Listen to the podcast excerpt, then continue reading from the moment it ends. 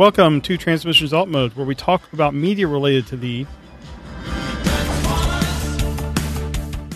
On this special Alt Mode, I get to sit down with voice actor and now author Rob Paulsen.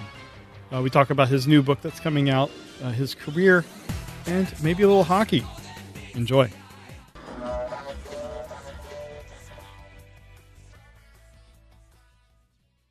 Welcome to Transmissions Alt Mode.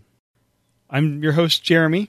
I- I'm here solo for this special podcast. Uh, uh, the other guys really wanted to make it for this, but unfortunately, the only time we had to do this interview was in the middle of the workday.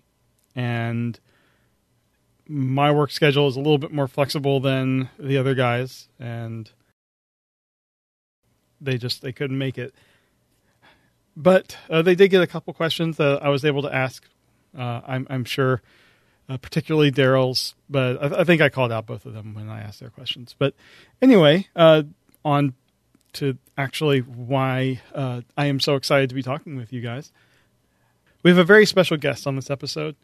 He has been two different Ninja Turtles, a lab mouse, the one that wears the pants in the Warner household, and of particular interest to our audience, a couple Aerialbots. Releasing on October 8th is his book Voice Lessons How a Couple of Ninja Turtles, Pinky, and an Animaniac Saved My Life, which tells the story of his battle with throat cancer and how it changed his life. I'm very happy to welcome Rob Paulsen to the special Transmissions Alt Mode. Thanks, Rob, for coming on. Hey, buddy. Not at all, Jeremy. Thank you for lowering your podcast standards and, and having me on. It's a pleasure. Uh, oh, we, we we have such low standards, but you you are you are like yeah you know, you've blown away. You know, we've had many voice actors on, and you in particular are a bucket list for me. So this is oh, bless your awesome. heart. Thank you very much. I uh, that is very kind of you. Honestly, I um, I am a very fortunate fellow for many reasons, not the least of which is I've reached a point in my career where nice younger people like you and and others are even remotely interested in what I do. And don't get me wrong, it's not false modesty. I'm good at my job, and I'm better at my job today than I was yesterday. I hope that's what we all try to do. But uh, you know, look, I I don't draw them and I don't write them. Um, animation and celebrity, quote unquote, with respect to animation, is a bit of a different animal. I uh, I am now becoming more well known, sort of on the street or in uh, polite company as a result of things like this, podcasts mm-hmm. and and just having been around long enough, I think that people, by process of elimination, say, "Oh, we haven't talked to him yet. He's been around. Let's talk to him." but it turns out that my job, e- even though it's brought enormous joy to me, in addition to my paycheck, it brings, I would argue, immeasurable joy to millions of others. Um, and so when I meet people like you uh, and others uh, in passing or people find out who I am in a social situation, I got to tell you, man, all it does is freak them out in the most gloriously happy way. I, I have a superpower. All I have to do is say "nerf," and yeah. people do what I hope what I hope you're doing right now. It kind of elevates their pulse, and they smile, and sometimes they blush, and so it's pretty cool, man. And I'm very grateful to be here. Oh, yeah, that's great. And kind of uh, going in on that, my first question is: uh, talking about um, since you make your living on your voice, getting the cancer diagnosis must have been terrifying. But I've read an interview you recently gave that said during your treatment, you got a lot of encouragement from families that like you've encouraged years before, um, just through you know your voice talents and calling and just you know kind of trying to cheer cheer a kid up. And you said Absolutely. that like like you got that back from them. Can you know? Can you talk about how what that meant to you? That it, that is precisely right. And I'm so glad you heard that because that's exactly what I want the book to convey. The book, as you mentioned, is called Voice Lessons, uh, and it's about that. Um, that is, uh, uh, although the title the, the, title reflects precisely what I what the book is about. Um, and it sounds silly, but it's not. Uh, it, there's no mystery. Um, and that's precisely what they were, Jeremy. Lessons. As you can imagine, the children and their parents who've gone through impossible circumstances, I'm sure many of your listeners know families whose children have been affected by many diabolical diseases, cancer included. And uh, I have had the privilege, and that is, it is nothing short of that, to meet families in very intimate circumstances, often when their children were fixing to leave, you know, and the only way they were going to leave the hospital was in the body bag. Uh, and, and so to be let in, even through Raphael or Donatello or Pinky or Yakko or Carl Wheezer or Mighty Max or Throttle from Biker Mice from you name it, man. To be let in, to talk to their children, uh, because that is what's going to brighten their day. Holy crap! How on earth do we quantify that compliment and that gift? And then years and years later, when many of these children haven't survived and their parents still keep in contact with me, uh, I had nothing short of profiles and courage on how to deal with my own time in the cancer cage. And um, the treatment for throat cancer, though it's very effective, is, to be sure, pretty brutal um, for obvious reasons. You know, we we kiss our friends, we talk, we swallow, we drink, we eat yeah. with our mouths and our throats. And when they torch it to kill the cancer, there's unfortunately some good tissue, healthy tissue that gets beat up a little bit along the way. So it's pretty uncomfortable. And the times that I would start feeling for my sorry, feeling sorry for myself, I would remember my little friends Chad or my little friends Jordy or my little friends Rebecca or my little friends Timothy or or Kyle or on and on and on, Logan, you name it, and their parents. And they didn't forget Yakko. They probably forgot me, and it's not about me. And again, it's not false modesty. It is not about me. It's about the characters. So now I had this glorious experience, and nice people like you give me the opportunity to talk to people about how deeply these characters connect with people. Now, before you and some of your listeners might say, duh, I, I, I didn't know that. Mm-hmm. I live in kind of a creative bubble out here in Los Angeles. Yeah. And that is to say, I and my friends, and in your context, Frank Welker, Peter Cullen, Chris Latta, Arthur Burghardt, Michael Bell, Jack Angel, BJ Ward, we all go to work every day, work with people we choose to be our personal friends, laugh our asses off, have a blast. We know that people love Transformers and et cetera, et cetera. But until the advent of Transformers conventions and Comic Con and all these other places that I go now to, uh, probably I, I attend, I don't know, 10, 15 of them a year. I swear to God, Jeremy, I did not know the extent to which people, even people who weren't, thank God, suffering from terminal diseases, mm-hmm. embraced all these characters. Yeah, and we've so, we've heard that from like people like Frank or like Peter Cullen that, um, yeah, like latchkey kids were like this was the father the father figure in my life, and it's just yes. like on the acting side, I guess until the conventions, you just never heard that feedback. I, I, that is precisely true.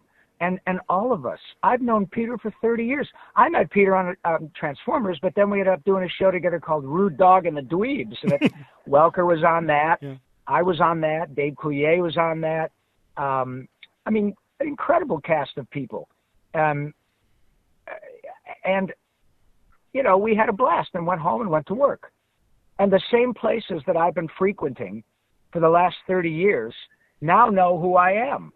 And every time I walk into the same Starbucks I went to 20 years ago, they go, "Oh my God, that Pinky's here," and and people will walk up and say, "I'm sorry, Mr. Paulsen, but if it's not too much trouble," and I said, "Hello, nurse," and they freak out.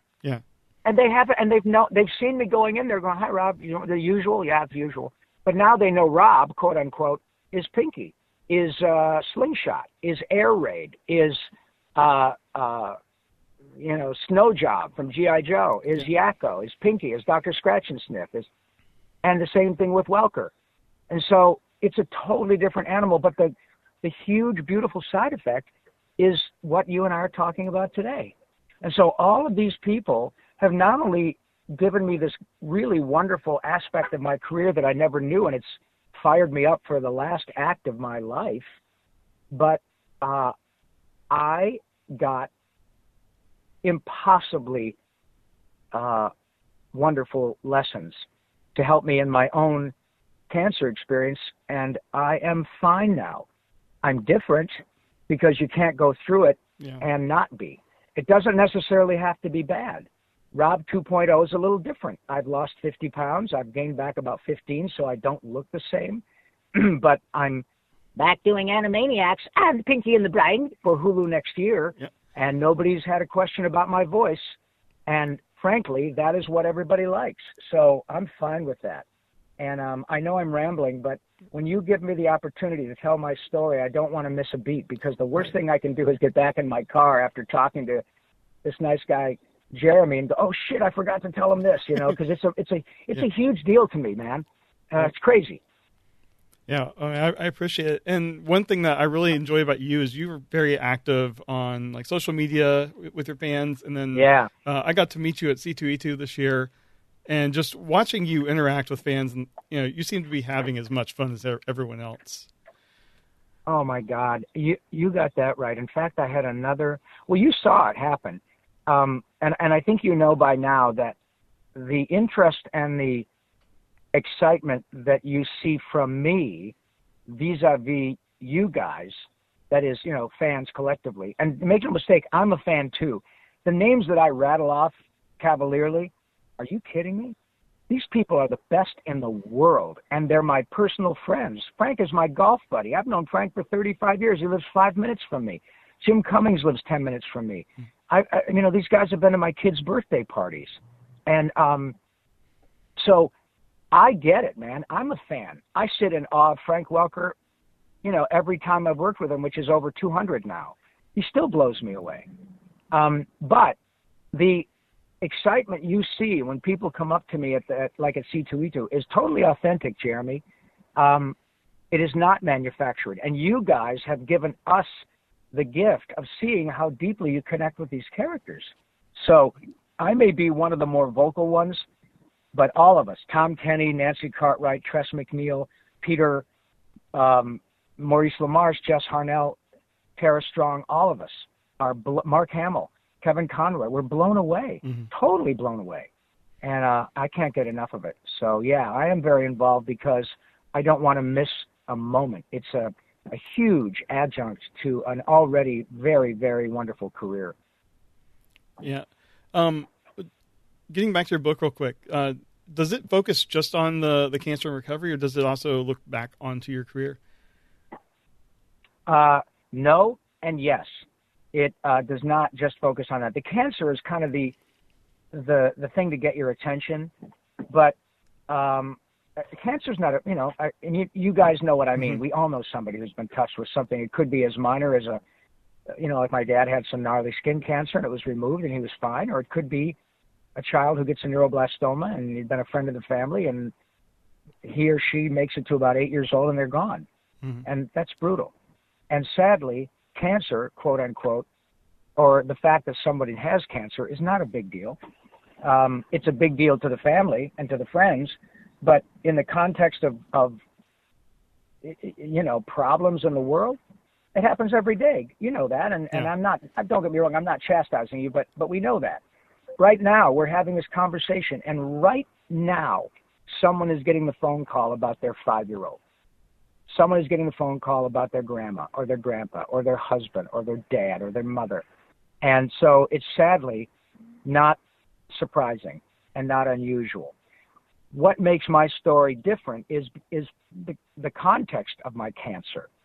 And that is, I think, what makes my story interesting and and so it's it is it draws attention to this wonderful career but the way my co-writer has written it and structured it makes it very interesting and i think very powerful because the fact is that i have a much louder voice now being an, a voice actor than i did for the 30 odd years i had before i almost lost it my voice is louder now because i almost lost it and it was not because I abused my voice. It was not because I'm a smoker, not because I'm a partier.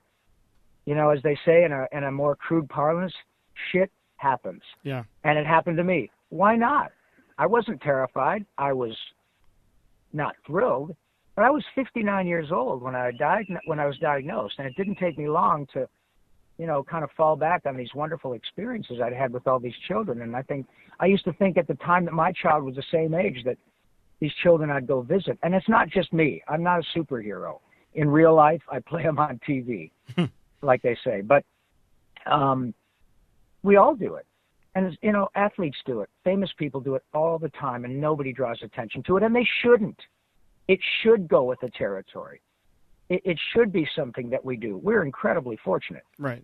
Um, but when I got the call, I kind of chuckled because I already had taken a few punches. And honest to God, even if the doctors had said, "Look, you better go home and get your stuff in order because uh, this is pretty nasty and you're on your way out," I got I had nothing about which to be sad. I mean, you know, my family, yeah, but from the practical aspects, my m- wife had great insurance. My son was grown and married.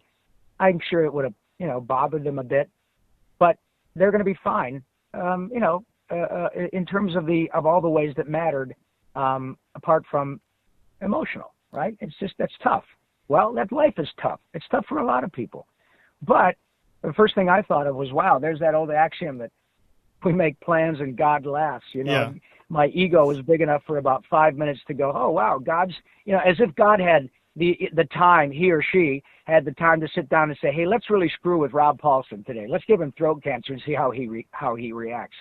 So I'd like to think that I reacted pretty well, and um, I'm through it now. I'm not the same. I, in some ways, I'm better, but I now have a great story, and the uh, the celebrity, if you will, quote unquote, to have people interested in it. And so that's where we are. But yeah, the book, the book, and I'm anx- anxious for you guys to read it. It it highlights a lot of really cool aspects of a of a glorious career. I mean, that's not even hyperbole. It's been pretty remarkable, and it continues to be. And um, the, the cancer in there uh, contextualizes all of it, and I think it makes for a very interesting story. Cool. Well, I mean, I've pre-ordered not not only the the paper book but the Audible version, which I saw that you actually narrated. Oh, um, I do, and my son Ash um, wrote the uh, the forward and does the audio book forward as well. It's pretty cool. cool. Uh, How is that different from like regular voice acting? You know, I imagine narration is a little bit different. Boy, that's a that is an excellent question, and I don't believe I've ever been asked that. So thank you. Um, it's it's a lot different because I've never thought of myself as a character, quote unquote. Trust me, there are many people alive, my wife included, who'd say, "Oh, Rob is a total character." Trust me. Yeah. Um, I mean, you, you you guys know already. I haven't shut up for what 20 minutes that we've been chatting, 25. Um, so Rob is to be sure a character. However, the the characters that inhabit Rob's head uh, are created and um, accessed in a different way. And I, I have to say that um, when this, the audiobook company Tantor Audio uh, booked the studio time for me to do my audio version of voice lessons, um, they booked it for four days, and it was like six hours a day. And again, it was because I don't do audiobooks. There are actors who do it on a very high level, and I, I, I didn't disrespect them before, but I definitely have a, a, um, a healthier respect because I didn't know what I was in for. hmm It's um, it's quite different. Reading my story was fascinating to me. I really enjoyed it, but then again, that's because of Mike Fleeman, my co-writer. He constructed the book to make it interesting, but um, it's quite exhausting.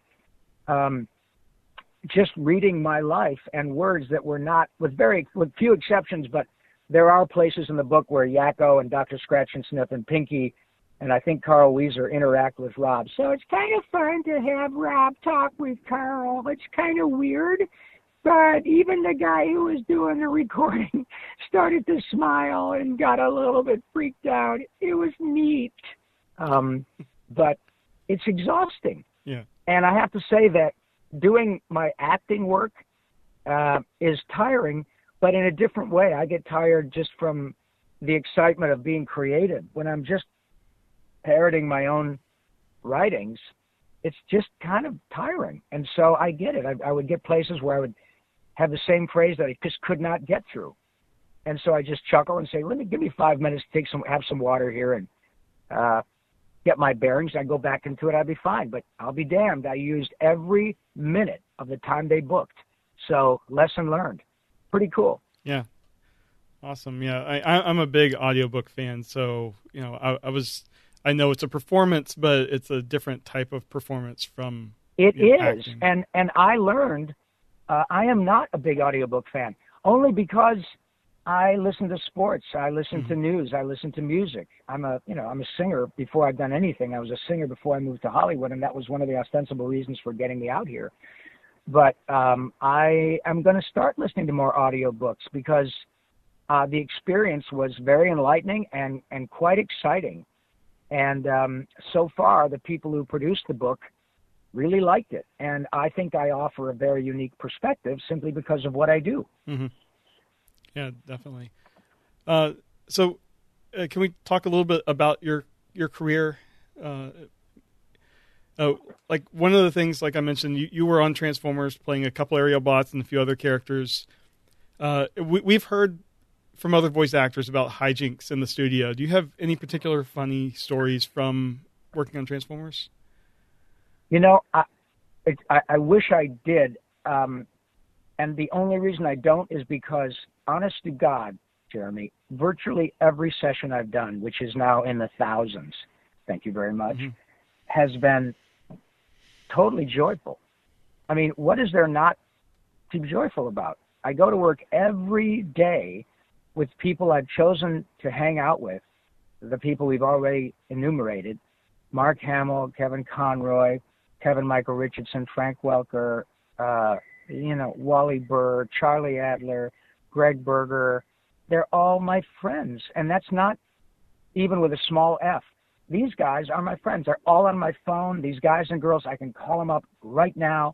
They'll pick up my call. I'm going to meet them for lunch later, whatever. And so G.I. Joe and Transformers were the first cartoons I ever did. I think that my most fond memories uh, of those episodes were that that's where I got my vocal cords wet, as it were, right? I Yeah. jumped in with both feet because I was a, a, uh, a primarily an on-camera talent in those days that I, I would do, you know, TV stuff, St. Elsewhere, Hill Street, um, um, MacGyver, lots of commercials, movies, um, on camera stuff.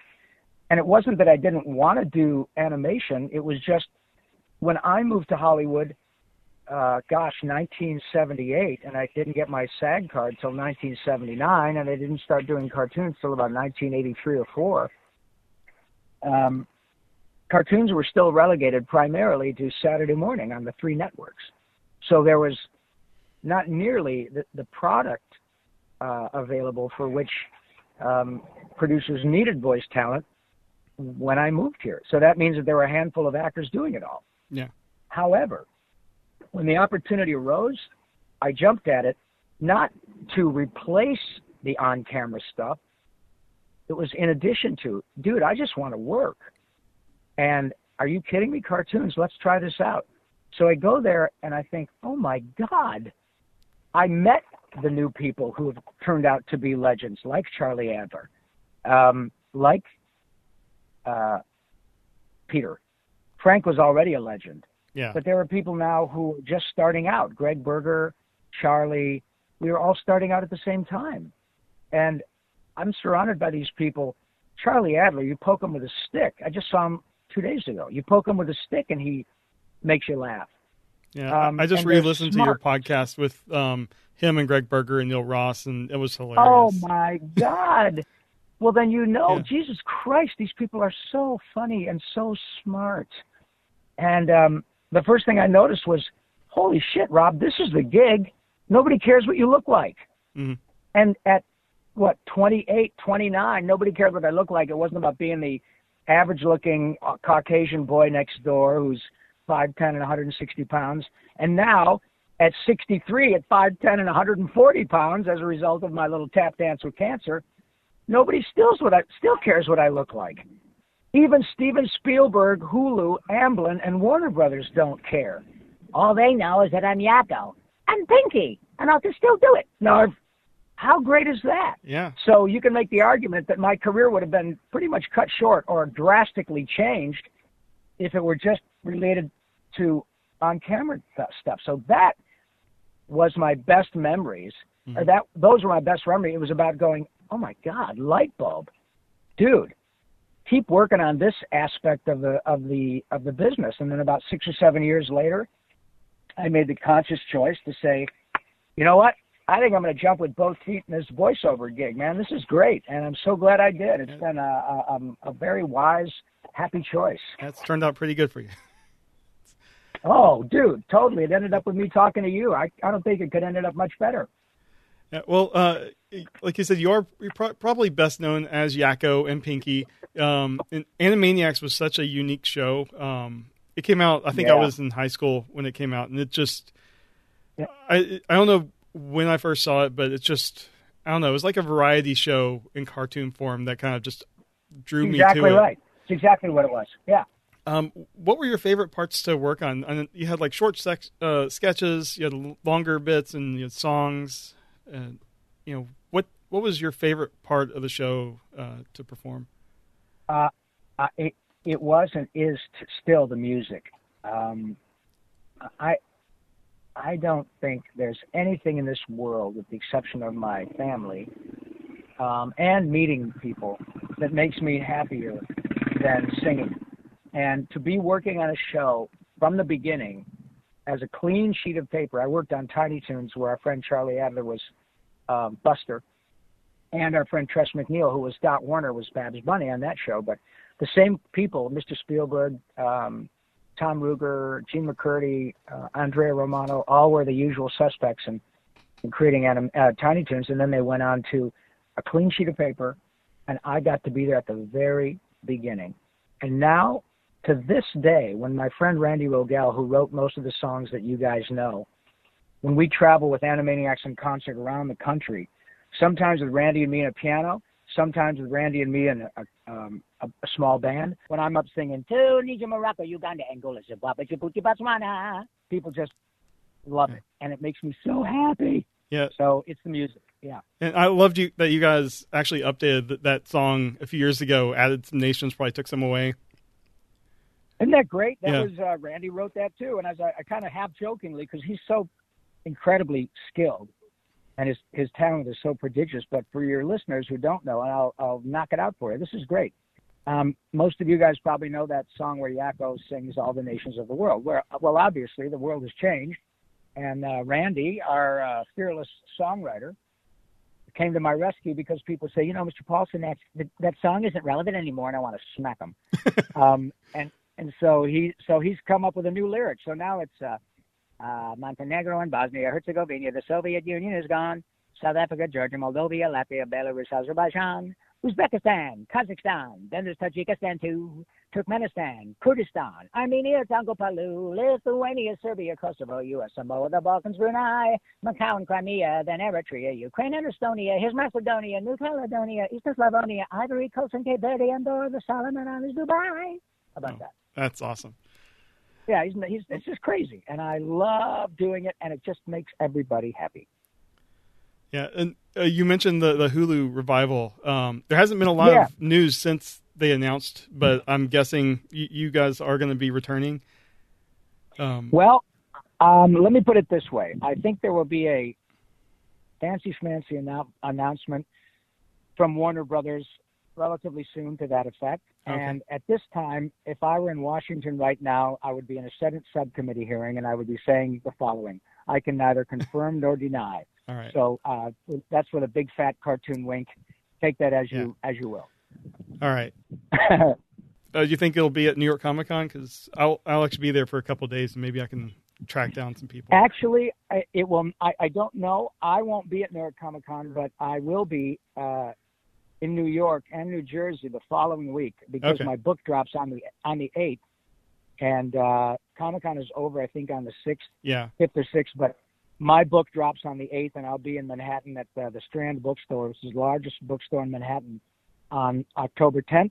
Mm-hmm. And Kevin Conroy, myself, and my uh, Kevin's going to host the event, and um, I will be there signing my book, Voice Lessons, at the first official signing at the Strand, and um, so Batman himself is going to be there to help us, and my co-writer Mike Fleeman and myself will be there at the Strand uh, autographing books. So if you're in New York, if you're in Manhattan uh, and New Jersey at, in bookends at um, uh, gosh, I don't remember the, the but just look up look Yeah. up bookends, one word in New Jersey, and uh, I will be there um, that the following Sunday. I think that's the 13th or the 12th. Uh, but have a look there. And so for uh, your listeners who are in the uh, New York, Connecticut, New Jersey area, uh, come on out to Bookends on the Sunday or um, on the 10th at uh, the Strand in Manhattan and hang out with Yakko, Batman, and a kick-ass writer. We'll have a ball. Awesome. Yeah, I'll, I'll I'll look all those up and make sure they're in the, the show notes so people can Thank you. see them. And my co-host Charles was happy to to hear and recognize you as a character on the new Ducktales series, uh, which is Oh, an- yeah. a- another show like TN, TN, uh, Ninja Turtles, where you've done voices for the both versions. And Yes. how does it compare coming back to work on a show that's like a revival of a show that you did years ago, and where like It's, maybe many um, of the people working on the show enjoyed it as kids themselves? God, it, that, you know what? That's exactly right. And I, it is fantastic. It's a little surreal in the coolest way. I, um, when I was Donatello in the 2012, 2016 version of Ninja Turtles, and I was sitting next to Sean Astin, who was Raphael, and uh, Greg Cipes, who was Michelangelo in that iteration. And, and the first time we recorded, for the first two episodes, it was uh, Jason Biggs before he had to move on, and ultimately Seth Green replaced him as Leonardo. But it was surreal to sit there and start chatting as a different turtle. Fantastic. It was Yeah. just wonderful. Um, and you're right. The people who made that iteration, uh, um, Ciro uh, Nieli and um, Brandon Auman, were turtle geeks from the time they were your age, you know, in, in high school. And so they were the ones now who had the purse strings and and were making turtles. It was so cool to watch them freak out on the other side of the glass when when I started talking. Um, and I am now directing the latest incarnation of the show called Rise of the TMNT. And um, every now and then we'll have uh, actors come in who will have voiced famous characters from the youth of the folks writing and producing that version of the show and everybody from upstairs, you know, in the production department comes down because I can't, you know, divulge, divulge them. You guys will know them when you hear them, and they'll make a big fancy announcement. But it's pretty neat. Mhm. And and what was really cool for me was when I was directing the four actors who are now the the turtles. Um, uh, Omar Benson Miller, who's Raphael from Ballers. Uh, um, oh gosh, uh, um, I'm sorry, uh, uh, uh, I lost my lost my train of thought. Um, uh, Josh Brener from uh, Silicon Valley, who's Donatello. Um, ben Schwartz plays Leonardo from I think uh, Parks and Rec, and um, Michael Smith, who plays um, uh, Mikey now. Kat Graham, who plays April, what's so lovely is when they walked into the studio and I said, "Hi, I'm Rob. I'm the director." And of course, they, you know, they were just very polite, very polite, very talented, and it was so cool because we were started recording a few um, few lines and took a break for some technical issues. And so Ben Schwartz is on his phone, and I hear over the talkback, he says, "Holy shit! Do you know who this guy is?" Meaning me. Yeah. This guy's this guy's Raphael. This guy's Donatello. This guy's Pinky. This guy's Yakko. This guy's Carl. And it was so sweet because they all of a sudden turned into a bunch of 10 year olds and they immediately said, Oh my God, just tell us how you want us to do it. It was great. So it's, uh, it's a pretty, a pretty lovely position to be in, man. It's, um, yeah. it's never, never not fantastic. Um, in uh, in recent years, uh, we we've talked a little bit about the conventions, but you seem to be paired with Maurice LaMarche at a lot of these shows, and Yeah. uh, you guys seem to kind of um, that you're you are the best of friends, and it kind of oh, comes totally. off. Uh, how much fun is it to have someone with him that you know you are so close to you know at these shows? Oh my God. It is exactly what you would probably imagine, maybe even better. There's nothing cooler than to be. I, was, I said this the other day. I was with Tress and Jess and Maurice, and hmm, I wonder what that must have been. And um, I looked at them. I was giving them copies of my book. Uh, you know, I've gotten a few, uh, a, a box of them to sign um, as an early thing from my publisher, some giveaway. And um, So I gave my friends, you know, a copy, and uh, it was, you know, they of course are just the sweetest people in the world, and they they they were uh, uh, uh, among a very few people I told about my cancer because I didn't need it to share with everybody except people who needed to know, Mm-hmm. and um, they did because we you know working on stuff together, and so, and they're like my family, and they were so generous and so gracious, and and it's nothing short of miraculous to be able to look around and say I've known these people for a generation, and in some cases longer. I've known Tress MacNeille for 40 years, since she's been a cocktail waitress. She is now the single most prodigious voice talent in the history of Hollywood. Period. End of story. And um, to be able to share that and watch their stars rise has been a, a, a miracle. Um, and then when Mo and I go on the road and we look at each other all the time and go, can you believe this? The people who come up with their stories of Pinky and the Brain and what it got them through, sometimes it's servicemen and women who have been um, uh, deployed to Iraq and the Middle East and have seen the absolute worst of humanity and they, they, they just decompress by watching Pinky in the Brain. Are you kidding me? Are you kidding me? I don't even know how to quantify that compliment. And we share it together the other night, uh, literally uh, Tuesday night, Maurice and I were asked by a young podcaster, probably about your age, who has a very successful podcast that he does live from the improv in Hollywood every week. And um, he asked Maurice and I to be his guests. And when we were off stage and we had a couple of wireless mics, and Maurice said, Pinky, it is time to take over Hollywood. Are you pondering what I'm pondering? And I said, I think so, Brian. If, but if Jack's black and Betty's white, is Marvin gay? No. and the audience lost their minds. It was a couple hundred people, not a big room, 150 people, but they lost their minds. Yeah. So we went up on stage. Then Tom Ruegger, the creator of Pinky and the Brain and Animaniacs and Tiny Toons and Freakazoid, joined us. And we did a little back and forth. They, it was the band, the staff, the waiters, the bartender, everybody. Some of them were crying. And it wasn't, they weren't, they were just crying, oh my God, I don't know why I'm crying, but I can't stop. Men and women. And, and it always happens, Jeremy. It's mm-hmm. the coolest thing in the world. So yeah, that's what it's like. It's beyond cool. And, and to do it with people you've had over to your home countless times, you've known them through sickness, health, marriage, divorce, sadness, joy, birth, death, and then to know that ultimately, when we all punch our tickets, we'll leave the world with more laughter than tears. How, how on earth can it get any better than that? It's pretty cool. Yeah, and, and in that podcast I re-listened to the other day, you closed it saying like laughter is the best medicine, and you know it's Yep. so true. It is, I, and I've I've always lived that axiom.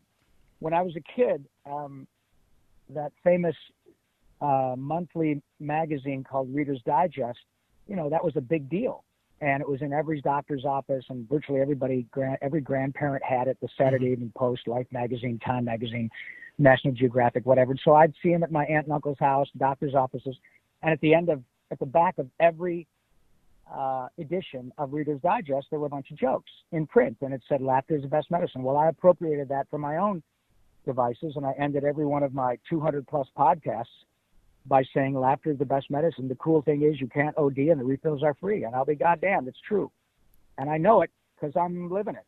Yeah. Uh, it helped me get through my cancer, and I would bet you money there are people listening to this right now would say, "Boy, you got that right, Rob."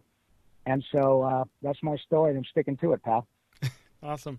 Uh, and uh, before we close out, uh, my Canadian co-host Daryl, uh, he noted that you were a former hockey player and that you often Oh, yeah, speak big time. highly of your days playing. And Oh, totally. I, in fact, I just had an email um, um, exchange just yesterday and today with uh, the PR department at, um, at the Detroit Red Wings, my uh, all-time favorite hockey team, and the Detroit Tigers. I'm a big sports nut, and being Mhm. from Detroit, uh, I got to sing the national anthem at Tiger Stadium a while back, and I've sung it out here at Dodger Stadium and and at Tiger Stadium. All the you know, on the audience, we were we were they had a they asked Pinko Yak, Pinky, Yakko, Carl Wheezer, and Raphael to say play ball at different times. It was great. So you hear, hey, Detroit, play ball. And oh my God, it was the coolest thing in the world. Yeah. So now the Red Wings are wondering, hey, can you come out and sing the national anthem as Pinky? Of course I can. Oh my God, I just love it. So yeah, yeah. I, that was the only other thing I wanted to be besides an actor was a hockey player, and I learned very early that I had no business trying to make a dime as a hockey player. Yeah, well, Daryl wants to know um, what you think Americans fail to understand about hockey and why many don't give it a chance. Because he, he keeps trying well, to get us in, into it. Well, it depends on where you live. Hockey right. still is the fourth sport. But wait, you know, God, the, the the the number one draft choice two years ago, drafted by the Toronto Maple Leafs, was from was from Phoenix. Um, the LA Kings, the Maya, the mm-hmm. uh, Anaheim Ducks have all won the Stanley Cup. Um, last year, the Columbus Blue Jackets, for God's sake, almost you know made a made a good case for them being in Stanley Cup. Last year, the St. Louis Blues won the Stanley Cup. So the, the, the Canadian hockey teams haven't won the Stanley Cup for years. Hockey's huge down here. Now, is it as huge as football? No. Yeah. As baseball? No. Um, and basketball? No. But it's pretty damn big. And there are a lot of people in the cities I enumerated who are crazy about hockey. Um, but I think the biggest thing that people, if, if I would say that one thing maybe people don't understand about hockey is they may watch it on TV, and I understand why people say, I don't, you know, it's just confusing. And it is um, because it's so fast. But that is what the selling point of the game is. And if you go see even minor league hockey, OHL, American Hockey League, East Coast Hockey League, International Hockey League, go see pro hockey league, even semi pro. It's fast. If you go to an NHL game and you aren't at least impressed with the skill level of these players, men and women players, then you ain't got a pulse. Mm-hmm. It doesn't mean you don't like other sports. I love football, you know, but they take a break. I understand every play. There's a break. They retool. They sometimes they take a little bit of a timeout. Uh, hockey. Oh my God, it's, it's you try skating full out. Um, you try skating full out for two minutes, yeah. and um, you'll be exhausted. And usually a shift lasts for a line a minute, minute or two minutes. And at the end of the night, they have in a 60 minute game, unless it goes to overtime in the playoffs, you'll have players who skate 25, 30 minutes in a game. Mm-hmm. And when people are trying to run you over and knock your teeth out legally, it takes its toll. It's a yeah. fantastic game. I, I love hockey because it is so fast and it combines the best of, in my view, all games. Um, smarts, physicality, positional play. Uh, you have to be able to shoot, pass, take a pat, take a, a punch, give a punch, and I don't mean fight. I mean check. So it's like football, the, the, speed of basketball, um, the heads upness of uh, soccer, uh, um, the speed of uh, you know a 90 mile hour pa- uh, fastball, 9,500 mile hour hockey puck coming at you. It's a fantastic game. It's the best game in the world to me, and I know because I played it from the time I was eight till a couple of months ago. It was the last time I played because I don't have time right now. Yeah. But it is a wonderful game, and remember, it's the only game that the equipment is sharpened. How's that for a something that'll yeah get your attention. There's no other sport in the world in which you sharpen your equipment, so that that'll get your attention. I love hockey. Moreover, the people who play hockey at a high level are the most unpretentious, down to earth people in the world. I speak from experience. I'm talking about Gordie Howe, Bobby Orr, um, Stan Mikita, Phil Esposito, uh, Joe Watson. They're the nicest, coolest people in the world, and I'm so thrilled to have hockey players as, as personal friends. Awesome. Well, um, I guess closing this up, um, wanted to, to, note, you know, cancer, like you said, has probably affected everyone in some form. Uh, I lost my dad to brain cancer. Uh, my co-host Daryl lost uh, his dad I'm to so the same kind that you had.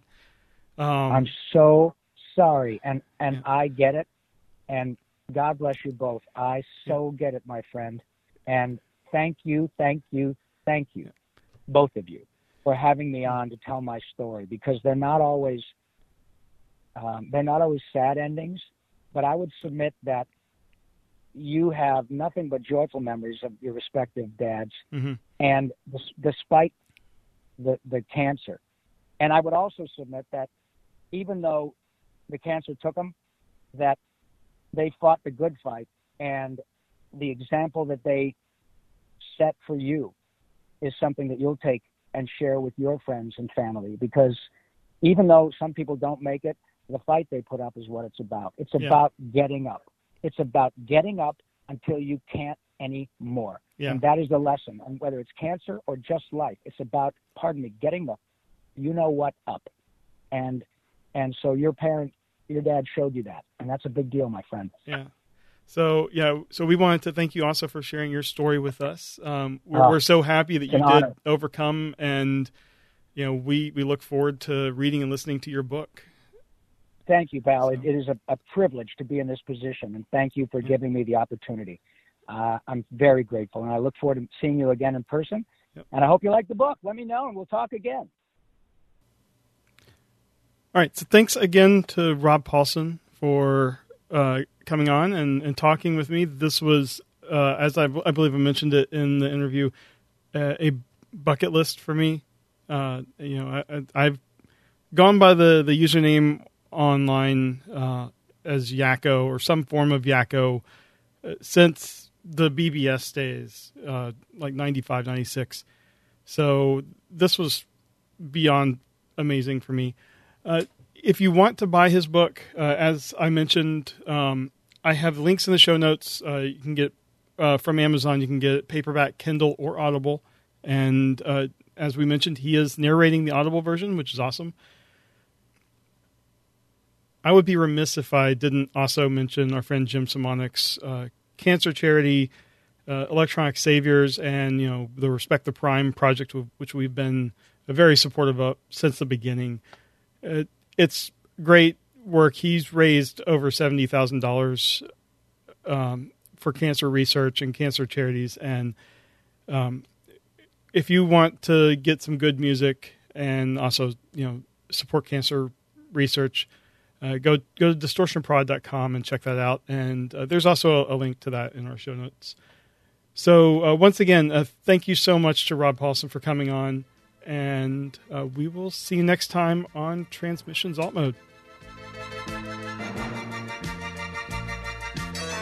Hey everyone, thanks for listening to this episode of Transmissions.